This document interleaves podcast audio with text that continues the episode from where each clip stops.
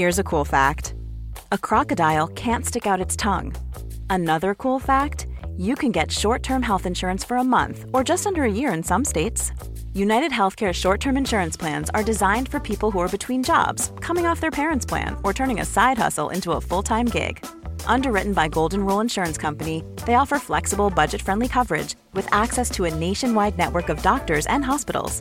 Get more cool facts about United Healthcare short term plans at uh1.com. Quality sleep is essential. That's why the Sleep Number Smart Bed is designed for your ever evolving sleep needs. Need a bed that's firmer or softer on either side? Helps you sleep at a comfortable temperature? Sleep Number Smart Beds let you individualize your comfort so you sleep better together. JD Power ranks Sleep Number number 1 in customer satisfaction with mattresses purchased in-store. And now, save 50% on the Sleep Number limited edition Smart Bed for a limited time. For JD Power 2023 award information, visit jdpower.com/awards. Only at a Sleep Number store or sleepnumber.com.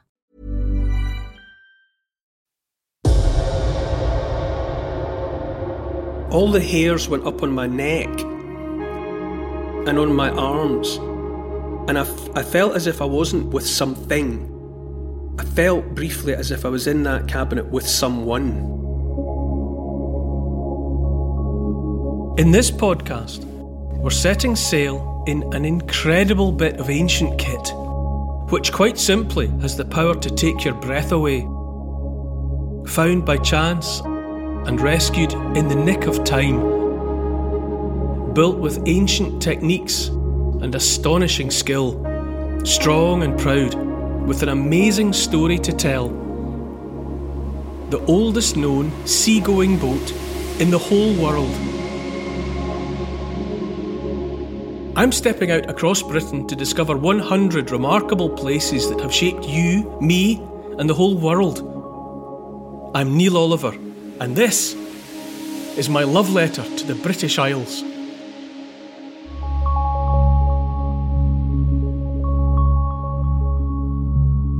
Last week, Neil, you took us to Wales, to the largest known prehistoric copper mine on the planet, a mine that helped power the world's Bronze Age. Where are we this week? Today, we're going to one of the most unmistakable uh, and instantly recognisable landmarks in the whole of the British Isles, which is to say, the White Cliffs of Dover. However, we're here not to see the place, but an object, a magical artefact with amazing presence. It's called the Dover Boat.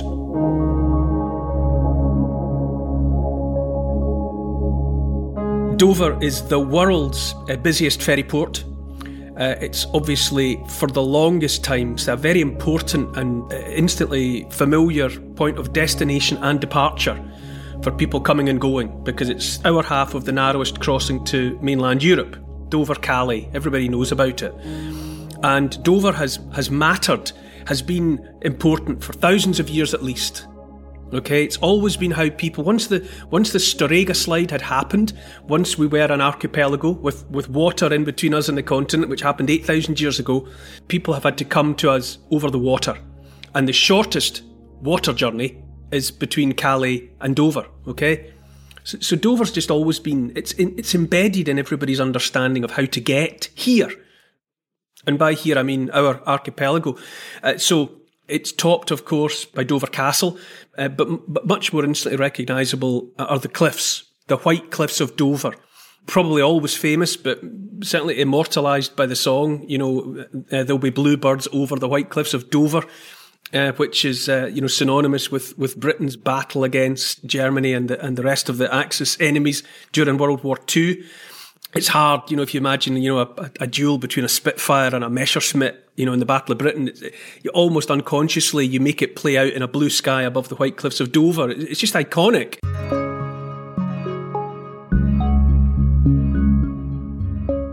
The White Cliffs have always been an important marker, haven't they? Yeah, for the longest time, it would have been the obvious place to come to. In the days of early navigation, you know, if you were if you were departing continental Europe uh, in your in your little boat and your little ship, and you were intent on coming to the long island of Britain, you'd have been doing it by eye, and so you would aim for the white cliffs because they're a, they're a landmark. You know, they're the easiest thing to see. And it would have been if you were if you were headed for either if you were coming here as a trader or if you were coming home, it would have been with great relief that you glimpsed the White Cliffs because you knew you'd gone the right way, and that and that you were within that you were within sight of land. I mean, of course, they're they're made of chalk, uh, which is uh, which is underneath a lot of the southern part of the British Isles, the southern part of England. If you dig down through the grass and the soil, you hit chalk, and chalk is evidence that once upon a time, the rock of which this island is made was under the sea. Because chalk is laid down by little tiny organisms which have chalk in their makeup. When they die, the chalk gradually settles to the seabed and after millions of years and trillions upon trillions of these little creatures dying and, and sinking to the seabed, you end up with many meters deep of chalk. That's what chalk is. It's the it's the things left behind by little dead animals. It's a it's a reminder that once the stuff of once upon a time the stuff of the British Isles was underwater.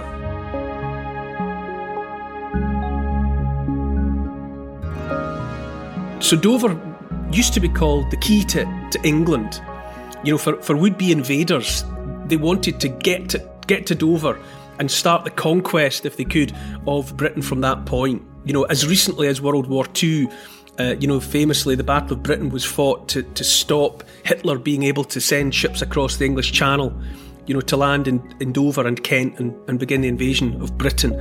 And that's always been a worry for people who were in control of England. You needed to be in control of Dover. So the castle that's there today, Dover Castle, that was built by Henry II, King Henry II, in the 12th century. That's the 1100s. And during the Napoleonic era, and then again during the, Second World War, there were use was made of tunnels carved into the chalk. You know, people were, were down in the rock for safety and for uh, and for security. You know, as part of the defence of Britain against the French and then against Germany. It's always been uh, a crucial part of Britain thinking about defending itself. You know, so, so Dover is, has, is so thick and deep with history. As a result, you know, people, it's a stepping stone into these, into this part of the world. And so it has some of those footprints are very deep indeed, and they, and they hark back to a very distant time. And while the, the broad destination for this part of the, the trip is Dover, it's really about a boat. And the boat is called the Dover Boat because it was found by archaeologists in an excavation in Dover and it now resides in the Dover Museum.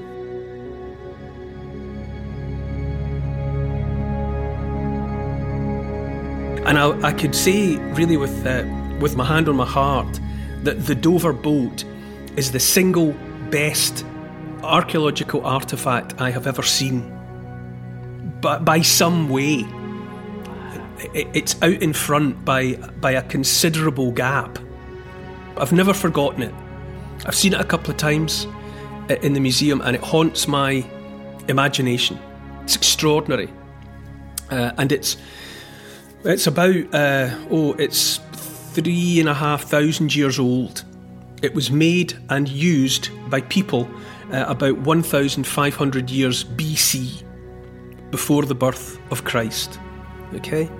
Now, it was found, uh, 1992 was the date. Uh, archaeologists had been called in because a new road, a new stretch of road was being built between Dover and Felixstowe, I think, or Folkestone. It was a new road was being built. And uh, uh, so there was various bits of, of, of the ground had to be checked by archaeologists to see if there was anything valuable. And part of it it was quite deep. It was going to be a, an underpass, a pedestrian underpass underneath the new road. So a, a, quite a deep hole had been had been excavated, and archaeologists were down checking to see if there was anything of historical or archaeological value. And they found some of the usual stuff that you would expect, you know, bits of medieval t- town wall and you know bits and pieces of Roman pottery, this the sort of thing that that's expected you know, in a, in a beneath a modern town in England, you generally expect to find medieval stuff and then Roman stuff and so on. So so so so far so familiar, but uh, it was a it was what's called a rescue excavation, which is to say they were doing it as quick as possible. Because obviously the developers of the road were paying for all this, and so there's no hanging about. So they want the archaeologists to get in and get it done uh, as fast as possible. And typically, it, it, so often happens on rescue excavations like that or, or hurried excavations, just as they were coming to the end of their time, the time available, they noticed wood sticking out of a side of the of the hole. And in the rain, they started, you know, checking it, realizing that they were sort of working against the clock, and they realized that it was ancient timber, and not a, it wasn't a dead tree. It was an ancient boat that had lain buried in the mud, in the sediment beneath the town for, as it turned out, three and a half thousand years. Okay? So there's now a big, big effort has to kick in to get this thing out. In, in its entirety, uh, it's estimated that the actual Dover boat, the vessel that people had used for, and they were probably using it to uh, go back and forth across the English Channel or across the North Sea, uh, it was about 60 feet long. Wow, so it was big. Considerable, yeah, considerable. Uh, made of oak, uh, and it's it's what archaeologists call a sewn plank boat, which is to say, it's not like a, a dugout canoe, you know, where you take a tree trunk and hollow it out and use that. Neither is it the more familiar idea of, of planks that have been uh, put together with wooden dowels or, or indeed rivets or nails. It's a clinker built in that familiar, you know, rowing boat style it had been made, the, the people, the craftsmen who had fashioned this thing, had brought together four huge planks of oak and they had carved them and shaped them, brought them together, and then made holes all the way along and literally sewn them together with what are called withies. And that's uh, like uh, little thin branches of something flexible like willow, a, a kind of material that's quite bendy. So holes are made, and then you push through these these withies, and then you tie or sew the boat together using the willow as a kind of thread or rope. And so this this holds the planks in place. And obviously, it's not the most effective way of making something that's watertight. You know, there's gaps, and in, into the gaps you put caulking, which is it was probably like um, moss, uh, another material packed into the gaps and held there with resin. You know, f- obtained from other timber. Uh, but the thing in its in, in its uh, pristine, just made condition, it would always have leaked. You know, so you've got a, you've now got a sixty foot long vessel into which you can get quite a lot of people and quite a lot of cargo. But imagine taking that across the English Channel. You know, we've all seen footage of uh, of migrants and, and, and asylum seekers trying to get across the English Channel in one sort of precarious craft after another and we know so we know how dangerous potentially that crossing can be. And so imagine being in this thing that leaks anyway. So anybody that's in it and on a journey, some quite a few people are, are, are, probably sitting there with bailers of one kind or another, just constantly bailing it out, you know, to keep the water from from filling up the hull. So, but but nonetheless, it's an amazing vessel to have, uh, and it, it, by its existence, uh, it, it it makes us think about somebody who had the wherewithal and the authority to make it happen. So somebody important wanted this because he had to organise the craftspeople, he had to get the materials gathered together, and then once he had it or she had it, uh, you, you needed. There's no evidence within the Dover boat of a mast, so they didn't sail it; they rowed it. So you've got you've got a team of people, strong people, rowing with oars, so this this individual also had to rely on strong people that he could employ to row this vessel back and forth. Okay, so it's a considerable item. So a bit leaky, a bit precarious or not, it was an extremely valuable piece of kit. Uh, and given that it's uh, three and a half thousand years old, that means it was made and used during the Bronze Age. And because it's down there in the south of England, it may well have come into play for people who were transporting copper and tin back and forth. That might have been how some of the, you know, tin from Cornwall, copper from Wales and elsewhere might have been part of the cargo that was back and forth, along with other things like livestock, uh, you know, crops, seeds, whatever, all, fabrics, all the other things, skins from animals, fleeces from sheep, moving back and forth across the across the water. Okay, so having the, a vessel that could let you do that, that gives you great status. You're now in, you're international now. you know, you're not you're not someone who's stuck on the island. You can you can come and go, and you can obtain things from far away, or bring bring people. You know, bring uh, you know the, the sort of people that want to come to, to this part of the, the world. You know, they, they need a it's like a ferry. So it would been put to all manner of use. It's an incredible thing, and it's three and a half thousand years old.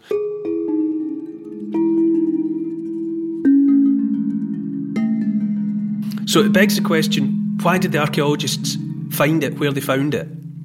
You know, what, what's going on there?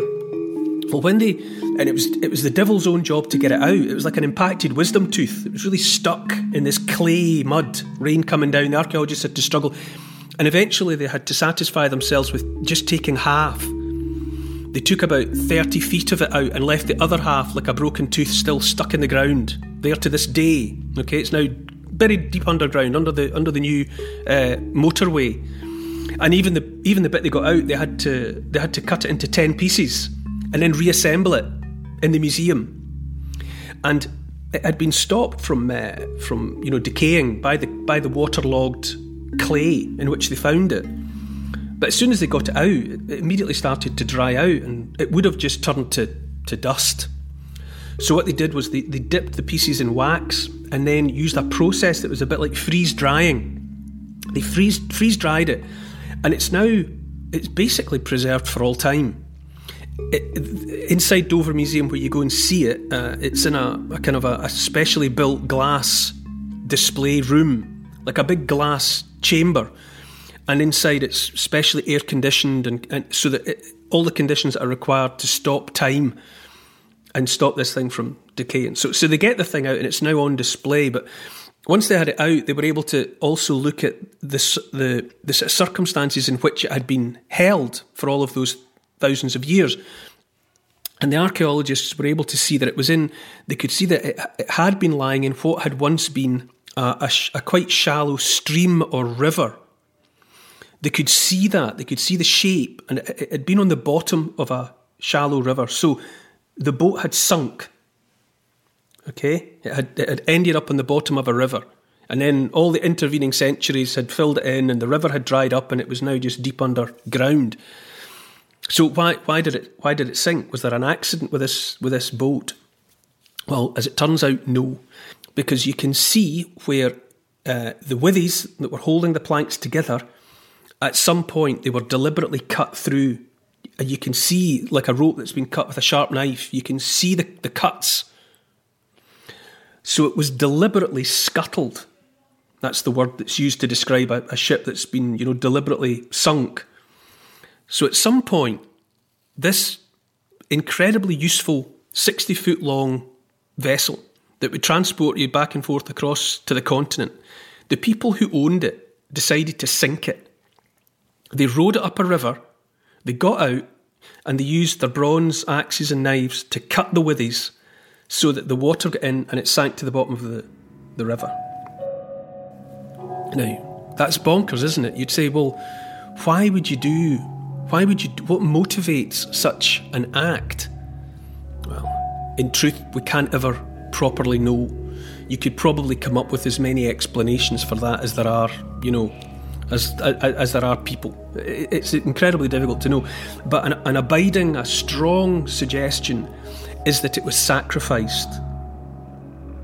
Okay, so the people who had had it, the person who owned it at one point after its having been of use to him and his people, he became aware of a debt that he ought to give it back.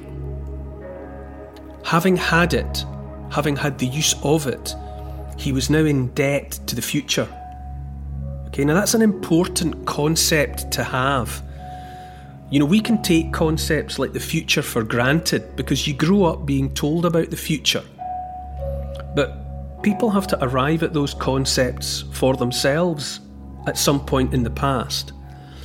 And so the Dover boat and the scuttling, the sacrifice of it, points at a time when people were beginning to think that by surrendering items of value now, they might be rewarded by the future when the future arrived.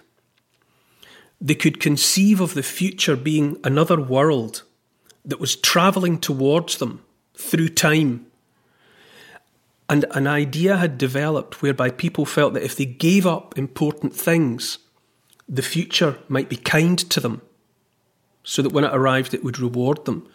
So, so this might explain why we find dropped into rivers and, and lakes valuable things from the past, like like swords and jewellery, all kinds of items. Even to this day, people put coins in wishing wells in the hope that by doing that they'll get luck. It's a very, very old idea. And always, almost always, when we find the knives and the swords and spearheads and the jewellery, before it was deposited into the into the, the, the bog or into the river or into the lake, they've usually been bent and broken. So there's a there's a process by which right we as people we've had use of this item for long enough. Now it becomes the property of the future or the property of the gods, and so they, they, they make it they put it beyond the use of people by breaking it. And from and then they let it go, and from that point on it belongs to someone else. So, so likewise with the Dover boat, it wasn't it wasn't enough just to leave it by the side of the river. They had to destroy it, put it beyond human use, so that, that it then made the kind of transition into the into the world of the gods or the world of the ancestors or the world of the future. So this is what the Dover boat represents.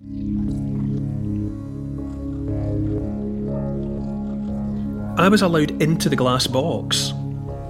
Okay, you, normally, generally speaking, you look at it from outside, but you know, because of the kind of job that I've been doing, I get in amongst these things, get to touch them, and by looking at the wooden planks, you can see the evidence of its making. You can see where sharp axes and whatever have been used to make the to shape the oak planks.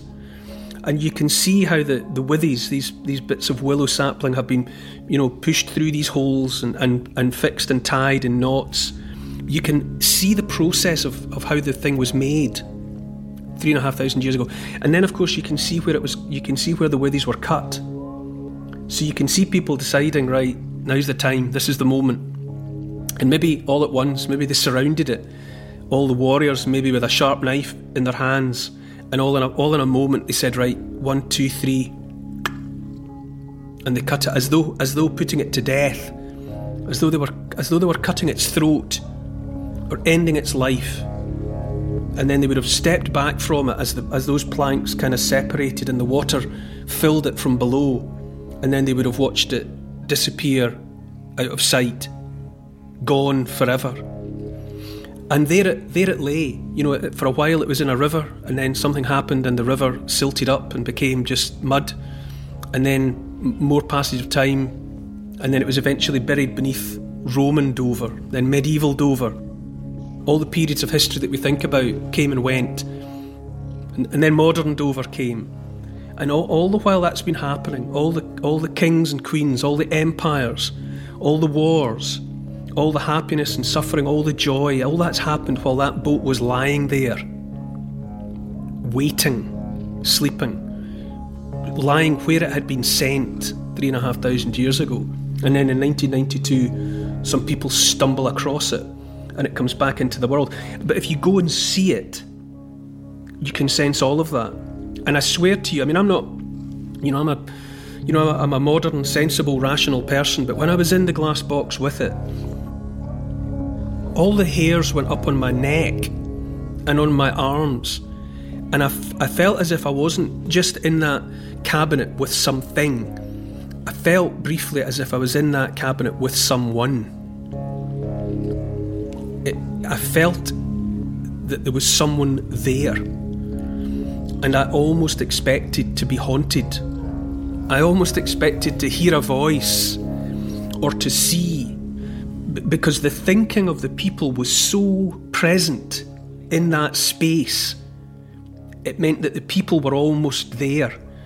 The people who had thought those thoughts, performed those acts, because the evidence of what they had done was so visible it, it felt as though they had done it 30 seconds before I stepped into the space. It was very, very strange. I'll never forget it. I'll never forget being in that glass room with that boat. It's an extraordinary thing.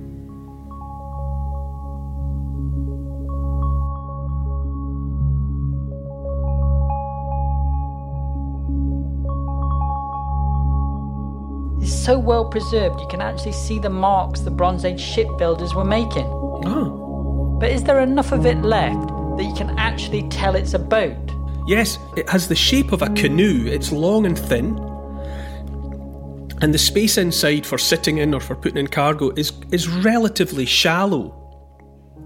So think of a think of a like a longboat, like a canal boat, or, or a big canoe. And it's four long planks of oak, four huge pieces of timber that have been brought two on each side and meeting in a kind of a shallow V shape. It doesn't have a keel, it just the four meet and then it's all been sewn together all the way along by these sort of big looping stitches of willow. And you can see that, it, obviously, because it was in the ground for such a long time, it's stained. It's, it's a dark, it almost looks like polished black metal. It's very, very dark. But that's the only difference. You can still see that it's timber, and you can still see the, the willow, and you, can, you know what you're looking at. It's just that it's, it's, um, it has been stained darkly by the by the mud and the clay and the sediment that it's been that have preserved it for all of those thousands of years, and also part of the the, the conservation process has, has probably added to that effect. So it's it, it looks slightly otherworldly, uh, and it it just carries like an invisible cargo all of the thought that went into it you know, if, if you look at it for long enough, gradually you realize you, per, you can perceive what you're looking at the cut ends, the the marks in the wood of, of it being carved into shape with, with sharp knives and with axes and adzes that you know by craftsmen shipbuilders. I mean, it's, it's a product of shipbuilders three and a half thousand years ago. You know that that have made this thing, and you can see it, and that's it's all there, kind of carried within it. The, the Dover boat still has a, an invisible cargo, and it's a cargo of of the imagination and the creativity and all the thoughts of the people that made it, used it, and then eventually thought, well, the time's come. We have to, we have to give this back. And I'm, I'm, I'm haunted by how old or how long ago people began accepting that they couldn't just keep on taking and having, that there's a price people, for whatever reason, they obviously became preoccupied by the thought that we've got this, but what if something, what if we don't deserve it? And, and what if we take too much? What if we take too much tin or too much copper or gold and, and we run out? You know, what if there comes a year when the crops just don't grow? Or there is no more flint or there is no more metal? Or what if the sea comes and it takes away the land, like at Cantre'r Gwaelod, or as you see at Happisburgh where the million year old footprints are? People had a long understanding that from time to time things got taken away. And it, it it's almost as though it began to prey on everyone's mind. What can we do? Are we impotent in the face of the inevitable, or are there things that we could be doing, ways we could be living behaviours we could adopt that might affect the future. That's an amazing thought. To, to think that if I do something now, the future might be better. That if I do something good, if I, if I sacrifice something of great value to me, the future might notice and remember so that when it arrives, it'll be good to me. And if it's not good to me, it might be good to my children or my grandchildren. That's an and I find that haunting. You know, we're you know with things like you know extinction rebellion, people worried about climate change and sea levels rising and global warming, and people have this angry sense that that someone somewhere has done something wrong, and we're going to be punished for it. That that feeling is there. We've we've made a mess. We've taken too much. We've burnt too much oil. We've eh, burrowed out too much coal and now look what's happened. Now there's a now there's a reckoning. You know, a lot of people feel that there's a reckoning that someone's come to settle the account, and it's nat- it's nature herself has come to settle the account. And what are we going to lose? What's going to be taken from us? And that's an, that's just the continuation of a worry and anxiety that some people have had for a very very long time. What can we do? What can we do now to make then better?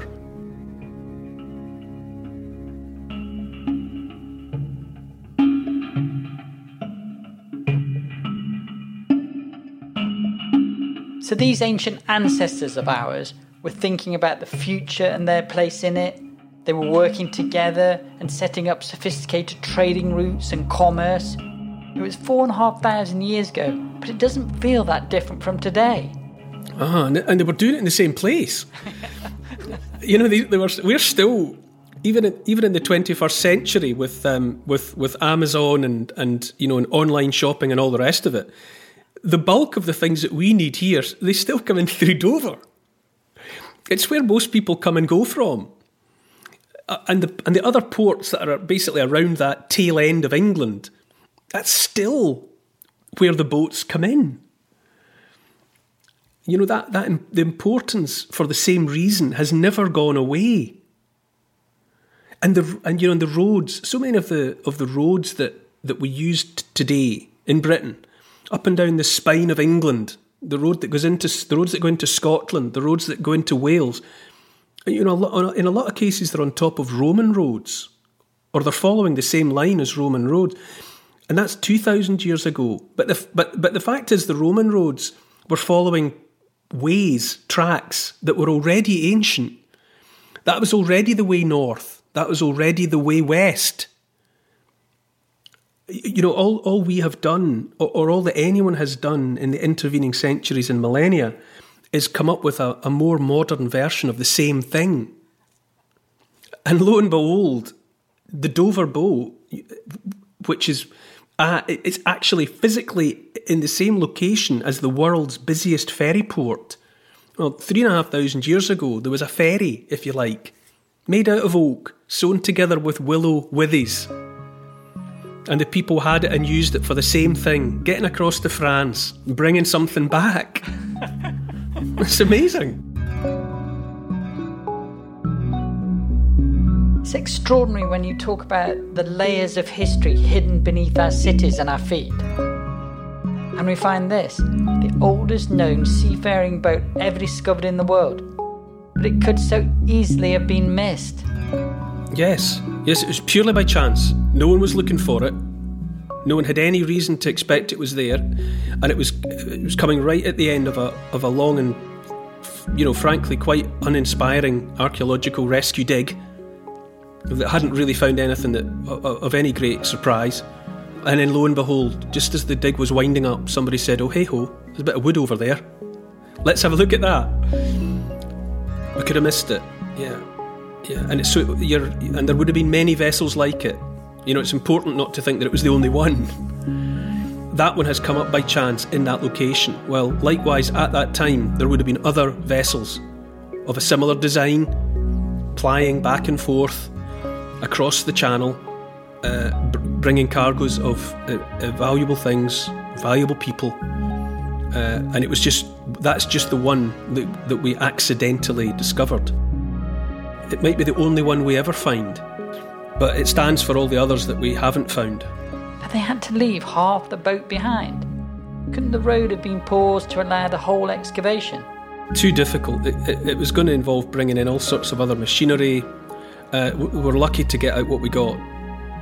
Really? Don't be a don't be a don't be a glasses half empty about this. Be glasses half full. it's humbling and breathtaking and just awe-inspiring. How is it that objects like this have the power to take us right back to the Bronze Age? It's almost like a, a paradox that, on the one hand, uh, we talked in another uh, podcast about the little bit of horse rib bone that was found in, in Robin Hood's cave in Creswell Crags. It's tiny, it's like three or four inches long, but it has on it this beautiful little engraving of a horse's head and its plunging forelegs. Um, and so, on the one hand, you've got a tiny little artifact with a horse on it. But what it really is, what has really been preserved and what has survived for, well, in the case of that little bit of bone, you know, maybe 10, 12, 13,000 years, is thought.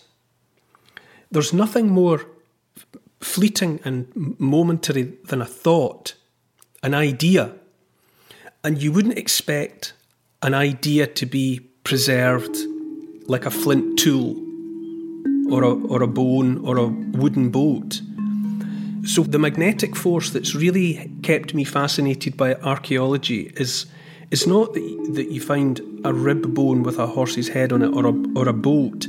It's the fact that by holding that in your hand or looking at it or being in the presence of it, you realise that what's really been preserved is the way that people thought. The artist, the man or the woman, had to think that up, had to find a bit of bone, he polished the surface till it was smooth and clean, selected a tool, thought about what he or she was going to draw, and then drew it. So, and that's all. That's all preserved. Someone thought it up, and on a bigger scale, but not more or less important. The Dover boat shows you people thinking. We want to get from here to there. How are we going to do it? And I don't want it to just be something that can take you or just me. I want it to be something that's big. I want to bring back lots of stuff, or I want to take lots of people. And then, so you, you can see all of that, and then you then you you you find that they deliberately destroyed it. They unmade it. Having made it and used it, they then unmade it. And you see that because they cut the they cut the withies and they, they let it fall apart and they watched it sink all of that, that's activity spread out possibly across years. You know, let's imagine the thing was maybe in use for 20 years. Well, that's all there. What's amazing to me is that individual artifacts carry all of that.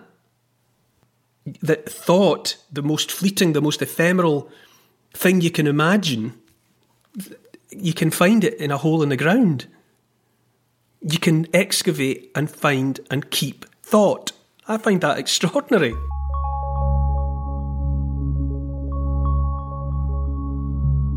And today, when you go to Dover to catch the ferry to France, if you go via the museum, you'd be able to see how our ancestors did it four and a half thousand years ago. Yeah. Then go and hop on your ferry. Yeah, I mean, it, it, it, sounds it sounds ridiculous, but you know, as far as I'm concerned, in the presence of certain things, in as much as it will ever be possible, you can time travel. You know, to me, you know, people make up movies and tell stories and, about travelling through time, and it may or may not be possible. Who knows? But depending on which physicist you listen to, but but you can do a version of it. Because it, if you go to the Dover boat, thoughts that people had three and a half thousand years ago are still in the room. What more do you want?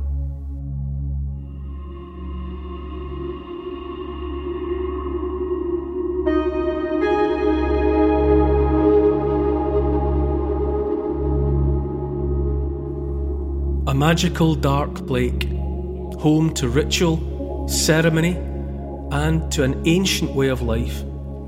A time when an elite group of thinkers wielded power and influence right across the British Isles to Gaul and beyond.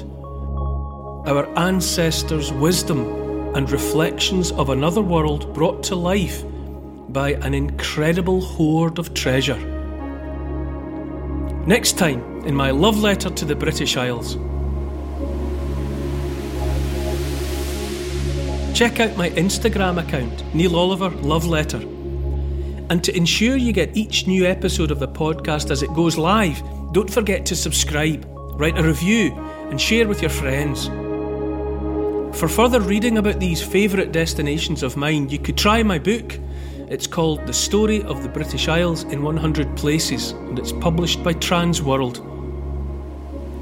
Neil Oliver's love letter to the British Isles is produced by Paul Ratcliffe and Neil Oliver for Fat Belly Films. The music is the work of Malcolm Goldie. The social media producer is Oscar, CFR. All of the additional research was conducted by Evie, Lucian, Archie, and Teddy. Finance was taken care of by Catherine and Trudy. Post production was the effort of Althorpe Studios. The photography is by Neil R., and the graphics are by Paul Plowman. And special thanks to the people across history who have made and continue to make these Isles such an incredible place. This has been an FBF podcast production.